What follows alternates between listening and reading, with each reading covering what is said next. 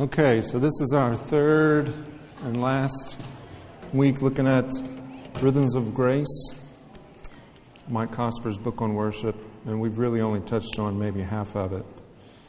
There are a lot of other good things that we won't really get to. So today we're going to be talking about worship as spiritual formation and then take a look at liturgy, a little bit more details about liturgy.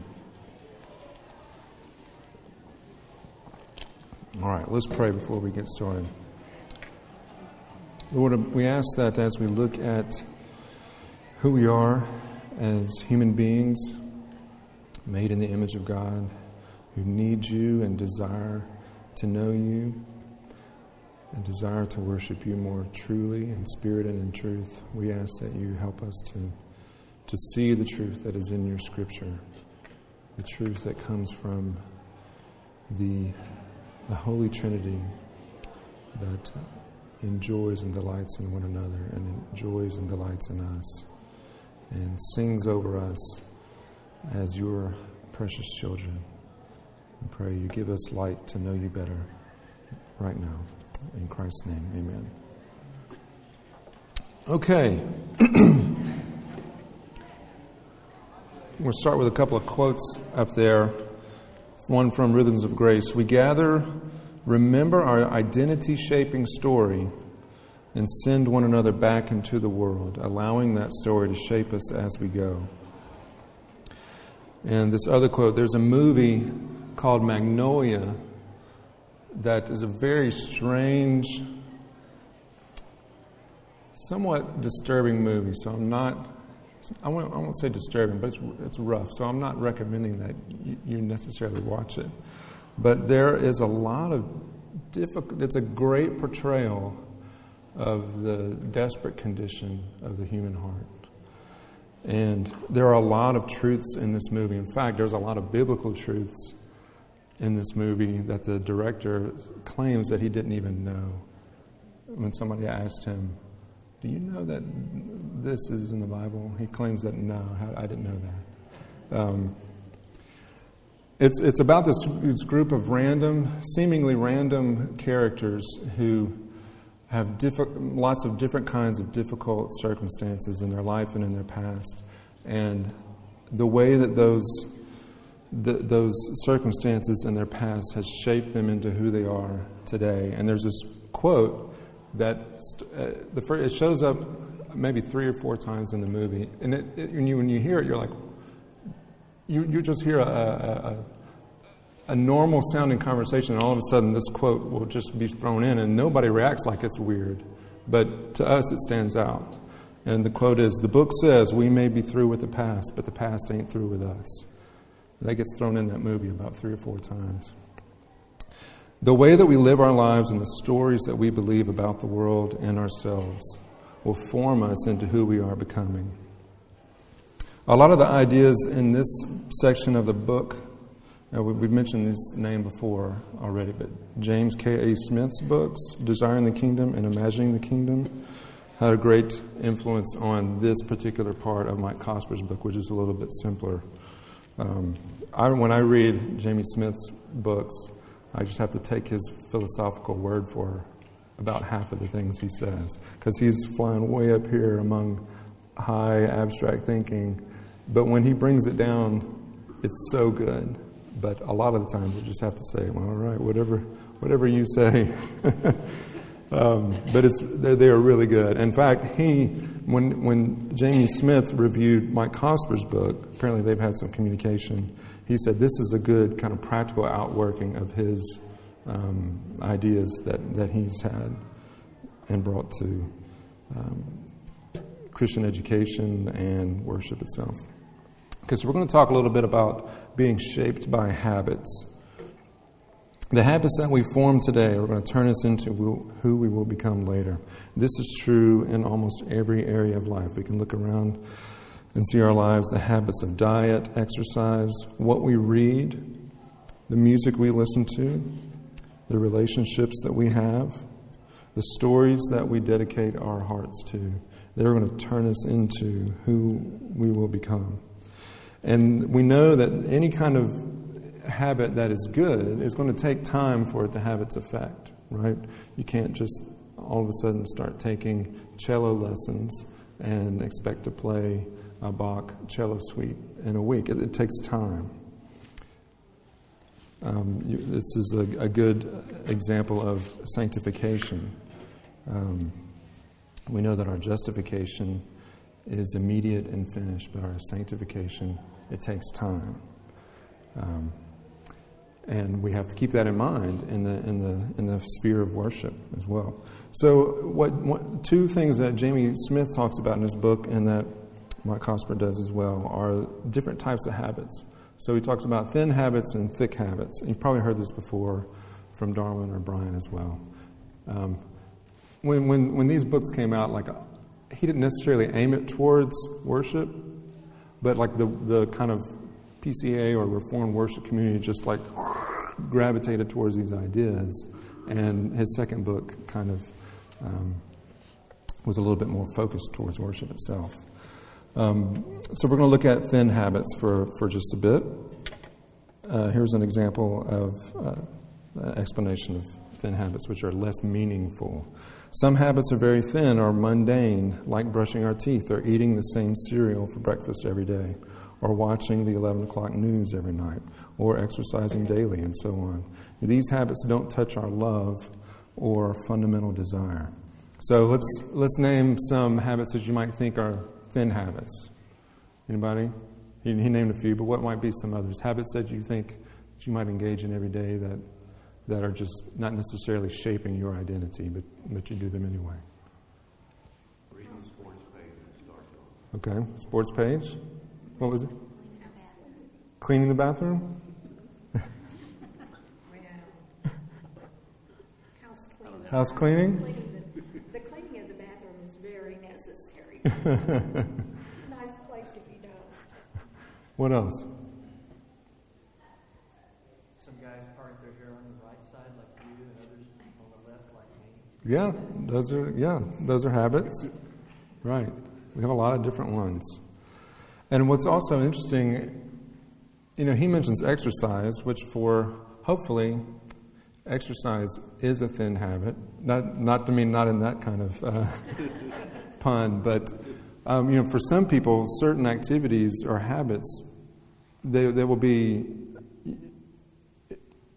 exercising for you may not shape your identity, but for some people it might. It might be what, where they place their whole identity, their their image. Um, so these things can kind of change from person to person. So now let's look at some th- thick habits, more meaningful, or we could say storied habits that we engage in. These habits that play, these are habits that play a significant role in shaping our identity, who we are.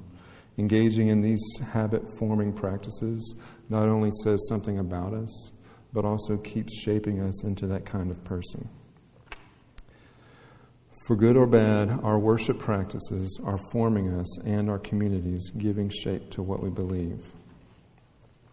There's this um, old Latin phrase called lex orandi, lex credendi, which means so we pray, so we believe, or as we pray, so we believe.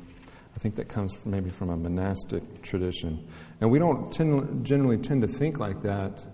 Um, you know, we think that spontaneous from the prayer from the heart or declaration from the heart, it, it should only be where we are currently in our sp- spiritual condition or formation. But there, in any area of life, we have to allow ourselves to be trained.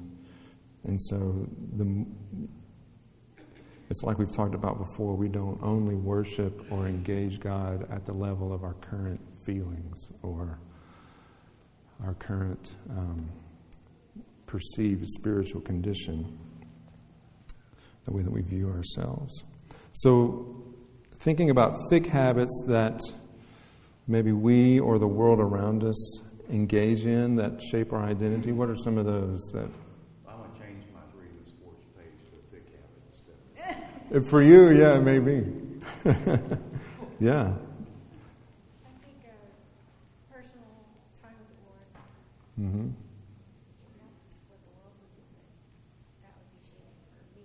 Yeah, and that's a great example of a an, an identity shaping habit that you that your feelings toward may vary from day to day.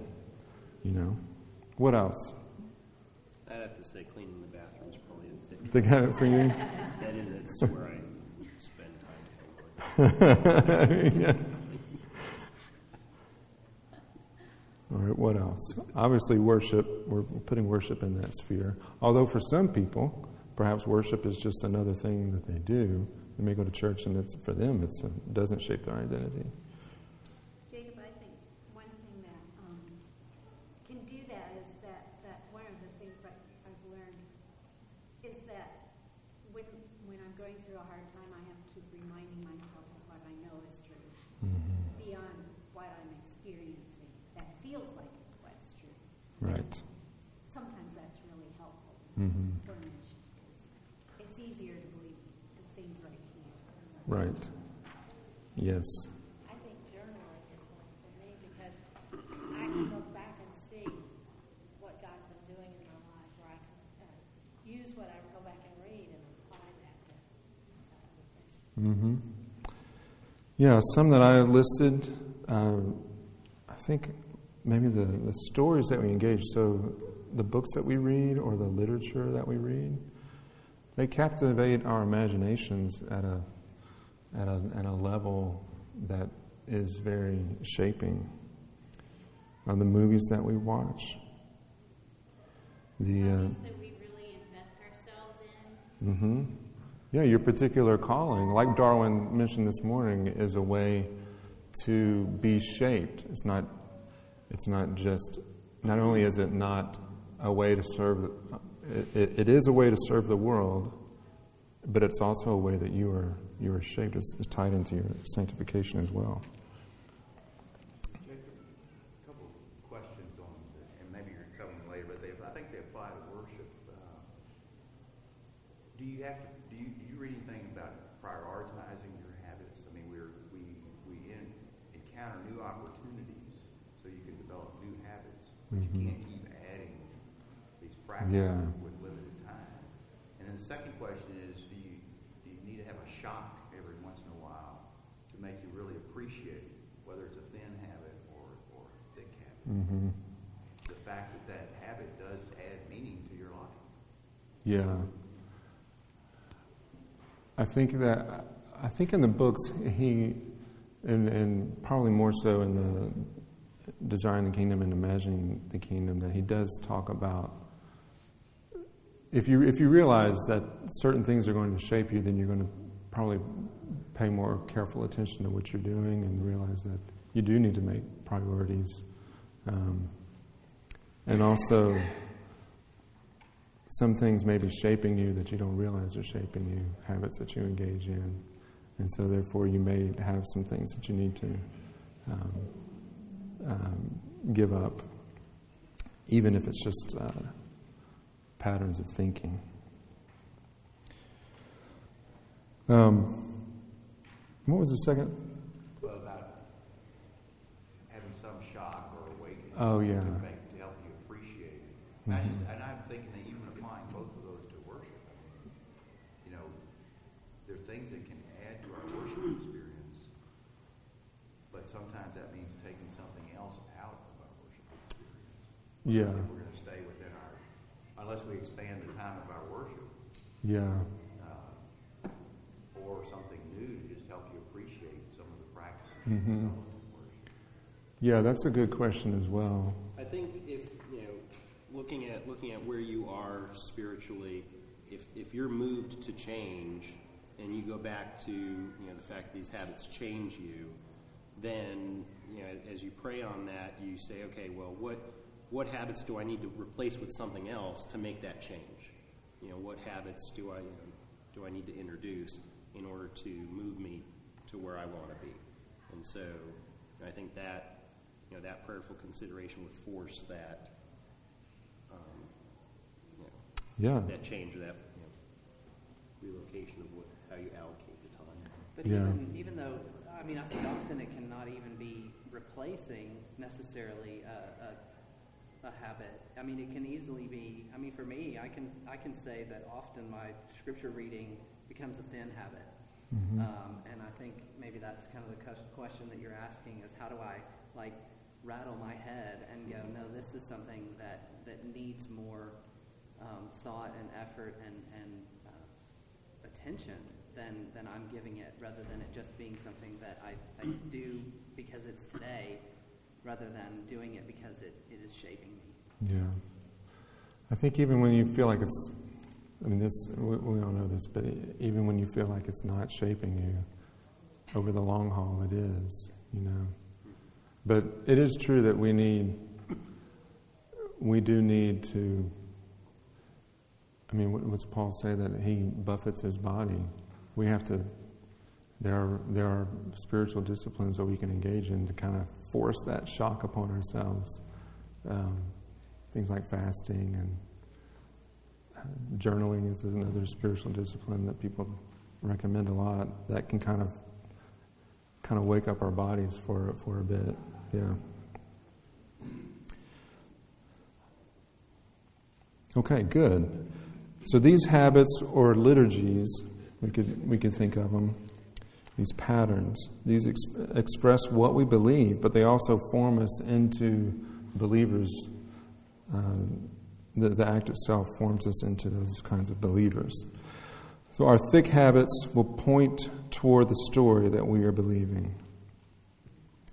We can look around the world and see habits of materialism or uh, the importance of body image, and that, just as examples, point towards the, the specific story that our, our culture kind of focuses on and believes. Like, this is it. You've got to get what you can get now, and these are the ways to do it. Um, so that's a certain story. So we have to ask ourselves which grand story will we aim our habits towards? We all have habits, we're all believing some story. We have to aim those habits towards the grand story.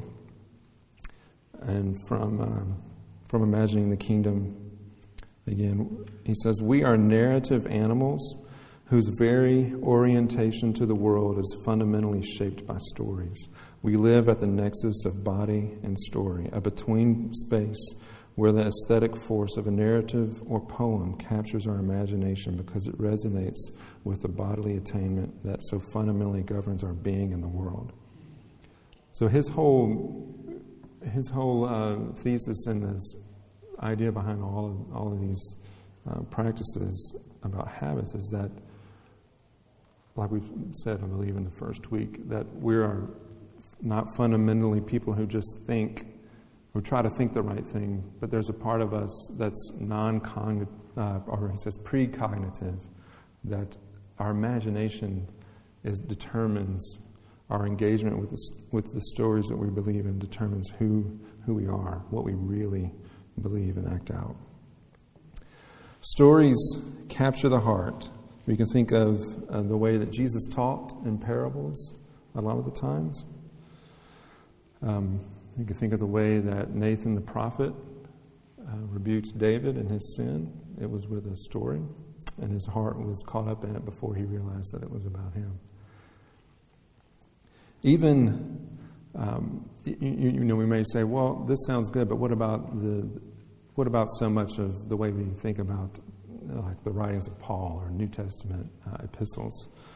Um, you can, I think you can almost uh, consider that it's its story. It's the it's the it's getting at the the the details of the of story theology. When Paul he, he's talking to us about us being transferred from the domain of darkness into the kingdom of his Son.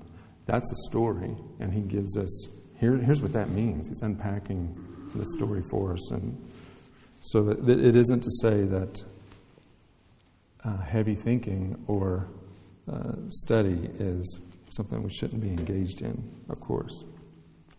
So when we gather to worship, to me, this is one of the most beautiful aspects of worship that God has created us to be these types of people made in His image who are engaged by the imagination. And in worship, we don't deny that part of ourselves.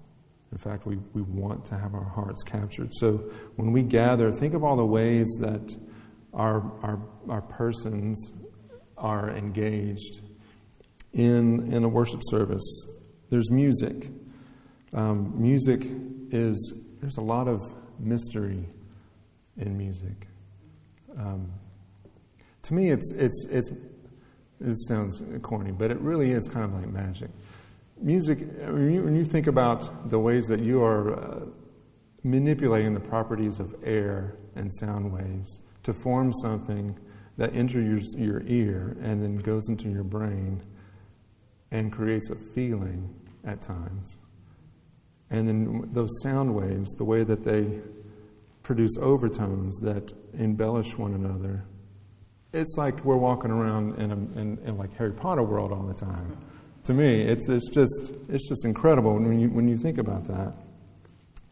Um, and so, music is one way that our, our, our, our person is engaged in worship on these, on these levels.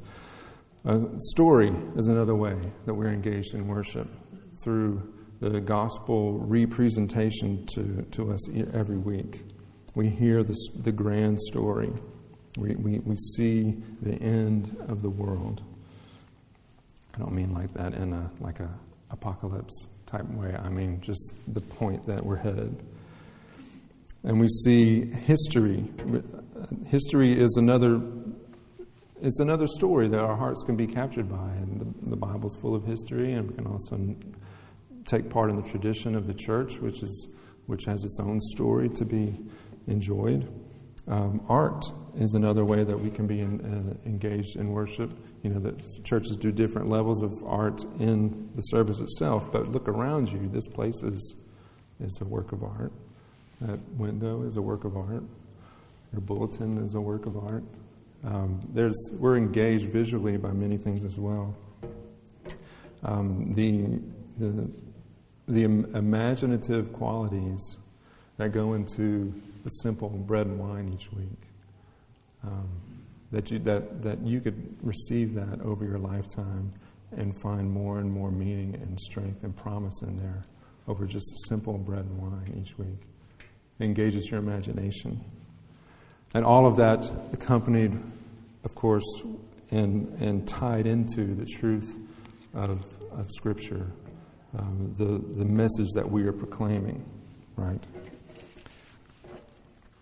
It's also, uh, I love this, this, uh, this verse from Ephesians. We are his workmanship, and that word there for workmanship is the same word that we get uh, our word poem from.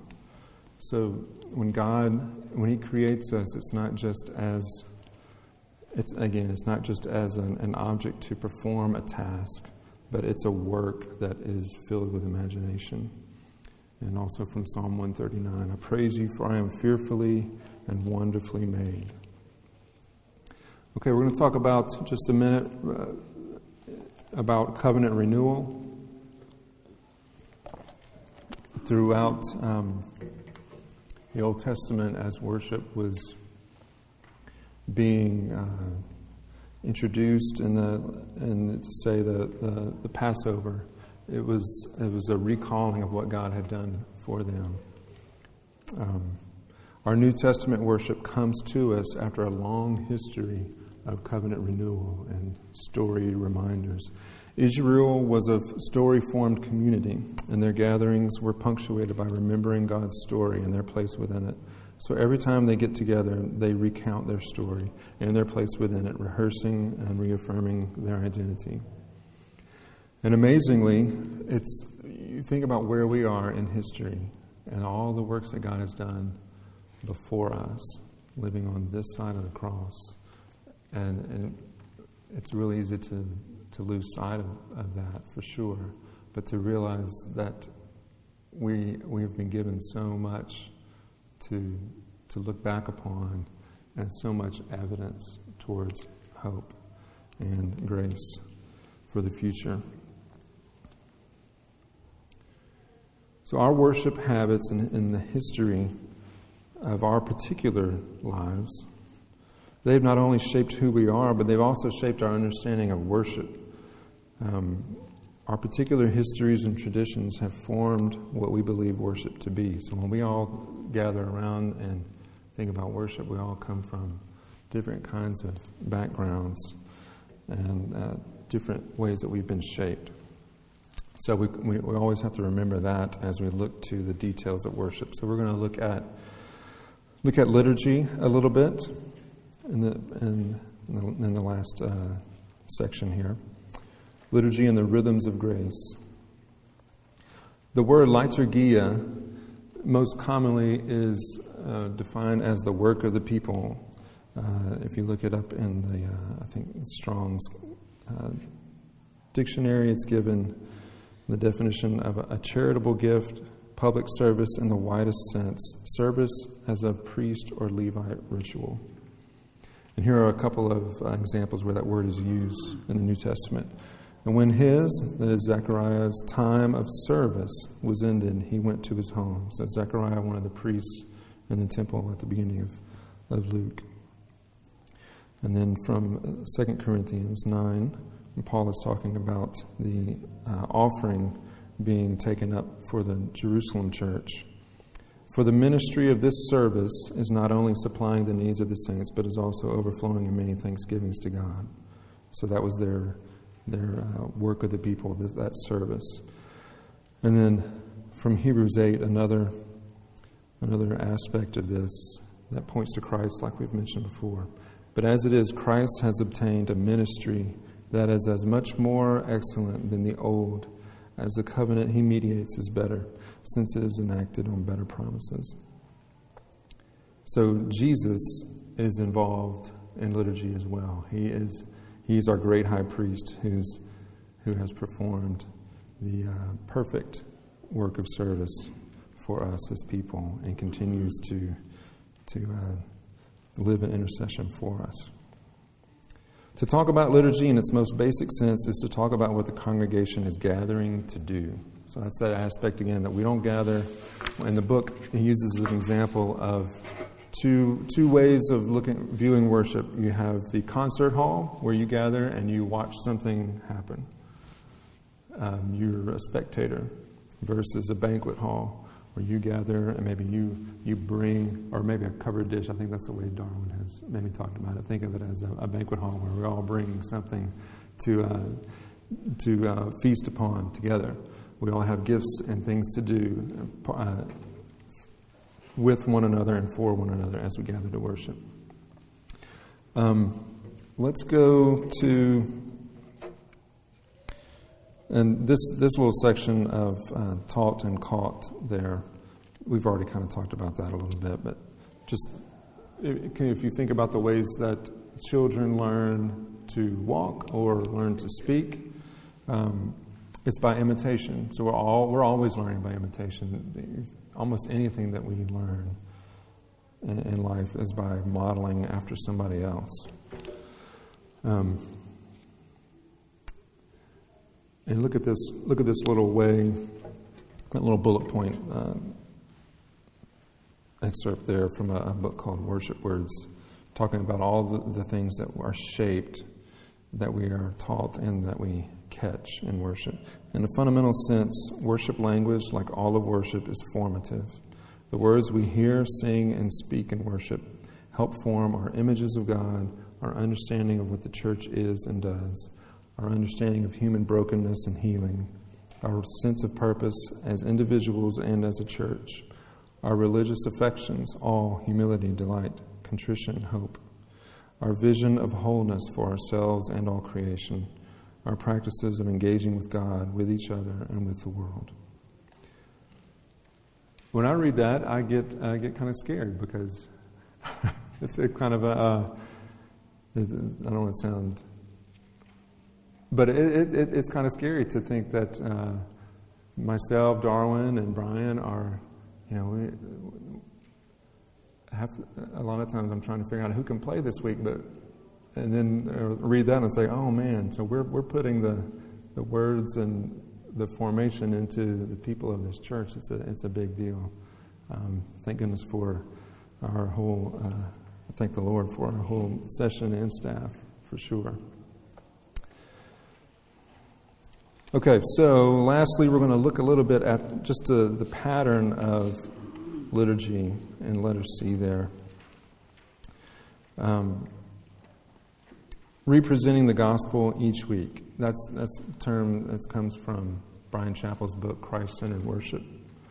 A, repre- a re uh, presentation of the gospel. And, and look at this quote.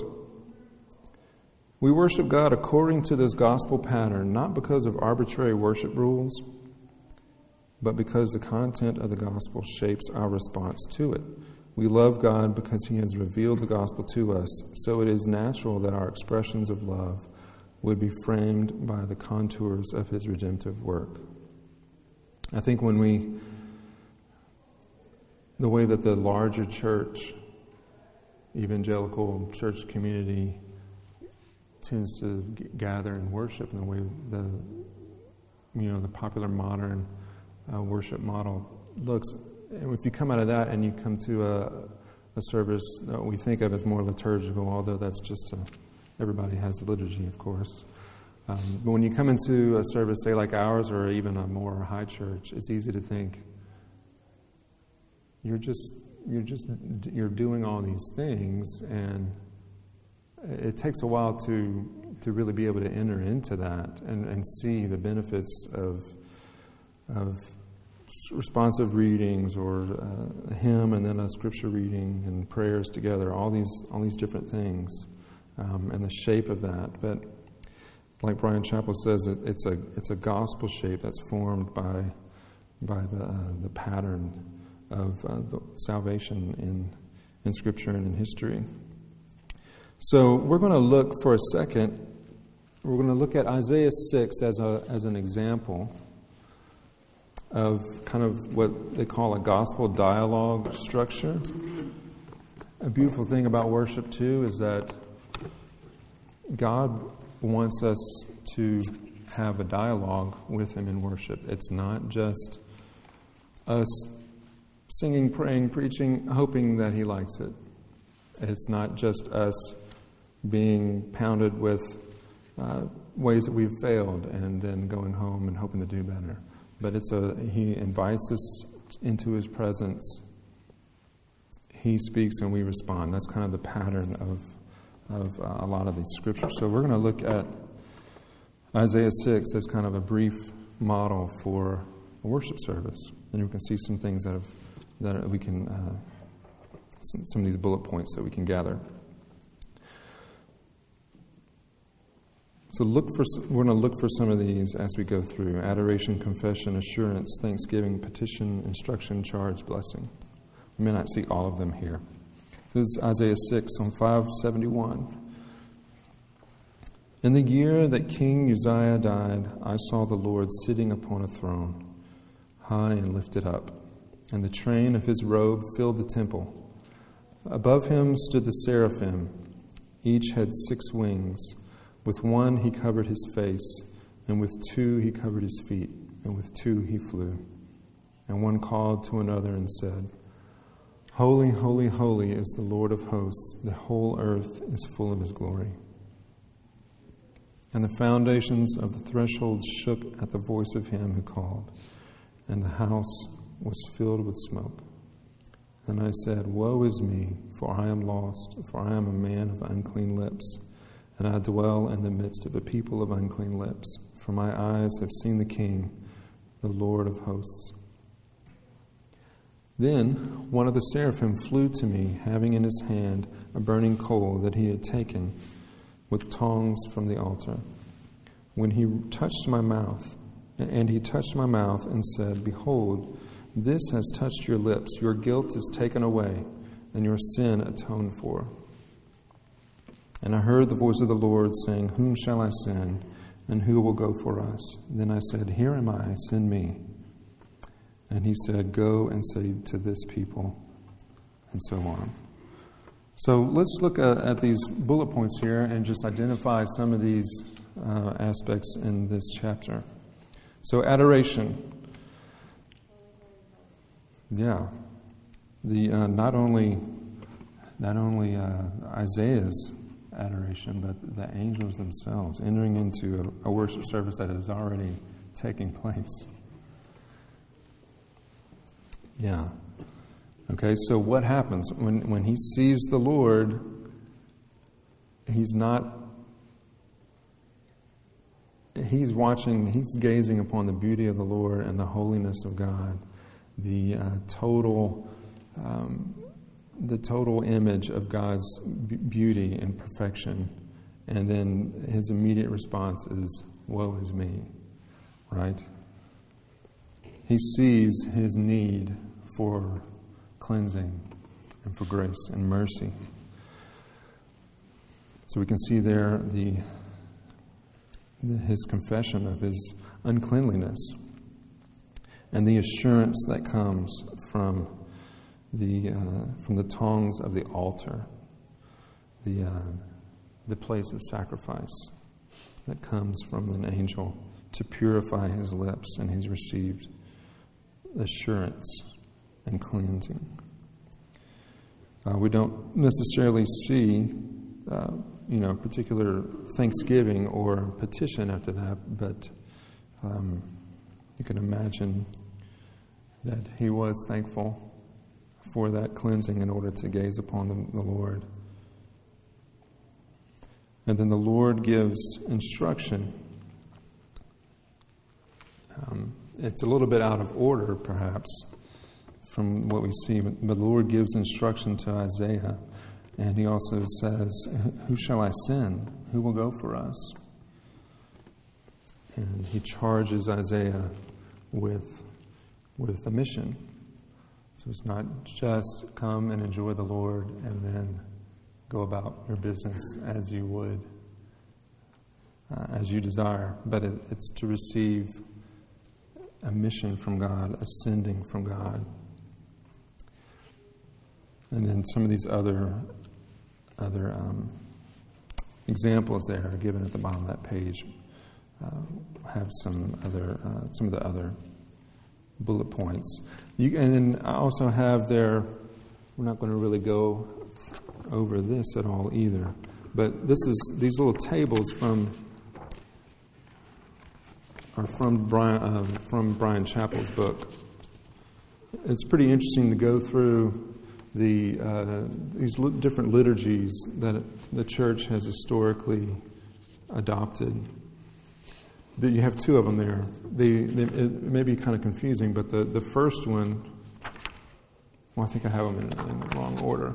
It should be the uh, chart 1.1 first. Is that the last one there?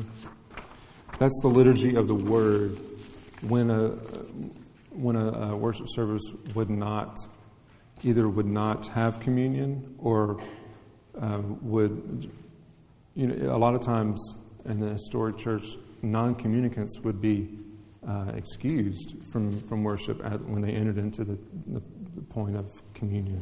So it's kind of seen almost as two different services. Either a church wouldn't have communion every week, or if they did have it every week, it's kind of a, a large division there.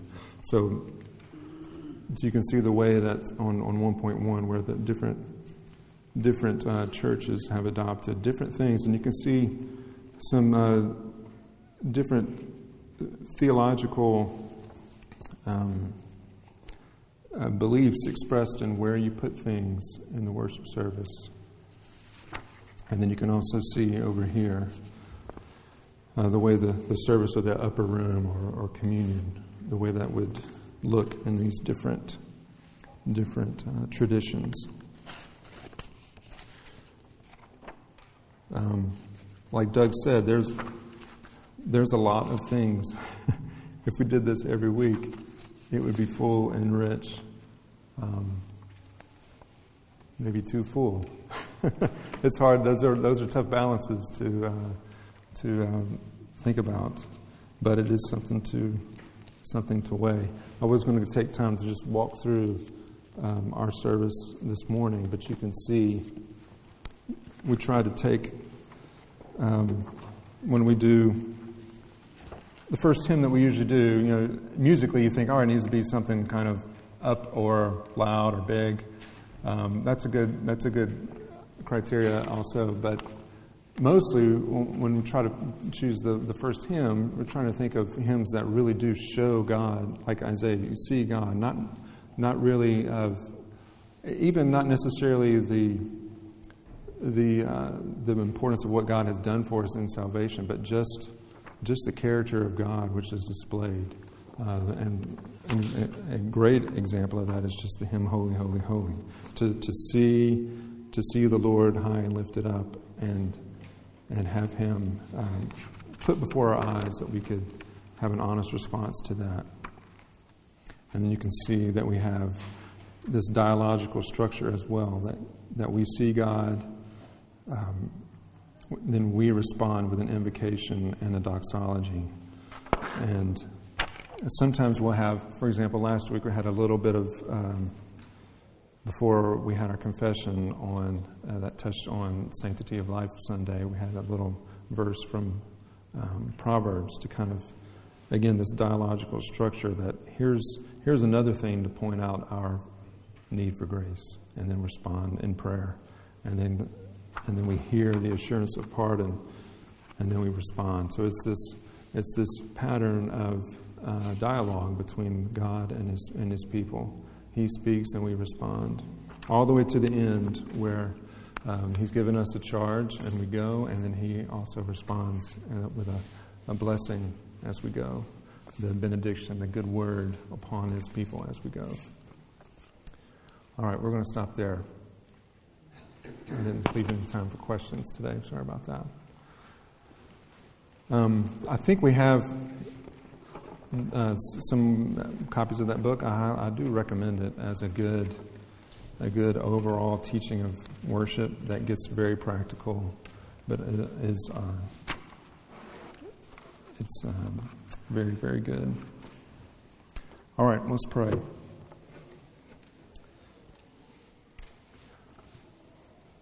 Lord, we do thank you that you have called us your own and that we belong to you and that we enter into worship not as uh, lowly beggars hoping for grace, but we enter confidently because of the perfect work of the great high priest on our behalf. We give you praise for that. In Christ's name, amen.